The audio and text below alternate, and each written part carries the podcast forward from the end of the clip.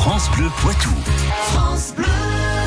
France Bleu Poitou, partenaire de cette première édition de l'Urban Trail de Poitiers, une édition qui va se dérouler samedi en, fin de journée. Il y a encore quelques places, hein, euh, si vous avez envie de courir ou de, ou de marcher pour ce 10 km euh, à travers la ville et à travers de beaux monuments.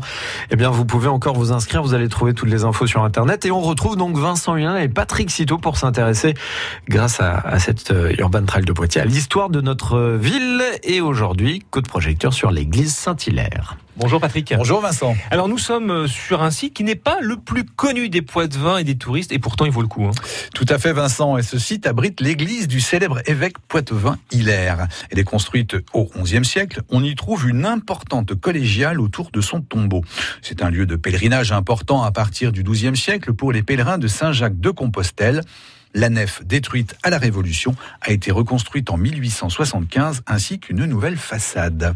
Et à l'intérieur précisément À l'intérieur, les vestiges du décor peint et sculpté du XIe siècle laissent apparaître une grande richesse.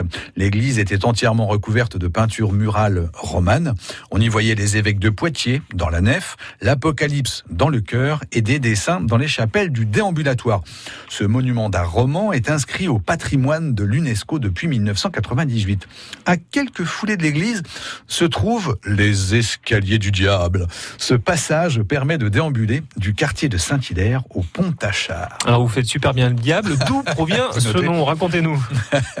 Selon l'histoire locale, il y avait un banc assez sommaire dans un angle du passage, Vincent. Constitué d'une pierre brute, on l'aurait couramment appelé banc ou pierre du diable. Son nom pourrait venir d'une légende locale, celle de la pierre qui pue. Eh oui, Vincent. Cette pierre provenait d'un ancien sarcophage taillé dans un bloc de calcaire fétide. Le sarcophage était conservé autrefois dans l'église Saint-Hilaire. Les odeurs auraient ainsi pu faire penser à celle du soufre associé aux enfers. Par extension, le passage empesté par ces senteurs diaboliques aurait pris le nom d'escalier du diable. Aujourd'hui, un banc en béton est probablement implanté à l'emplacement du banc du diable. Les 82 marches et ses paliers, en tout cas, conservaient leur aspect diabolique et ce ne sont pas les jambes de ceux qui l'empruntent qui diront le contraire. Voilà pour l'église Saint-Hilaire. Demain, dernier rendez-vous. Oui, Vincent, et nous irons donc pour cet ultime rendez-vous à la préfecture de la Vienne et au conseil départemental. À demain. À demain. France Bleu.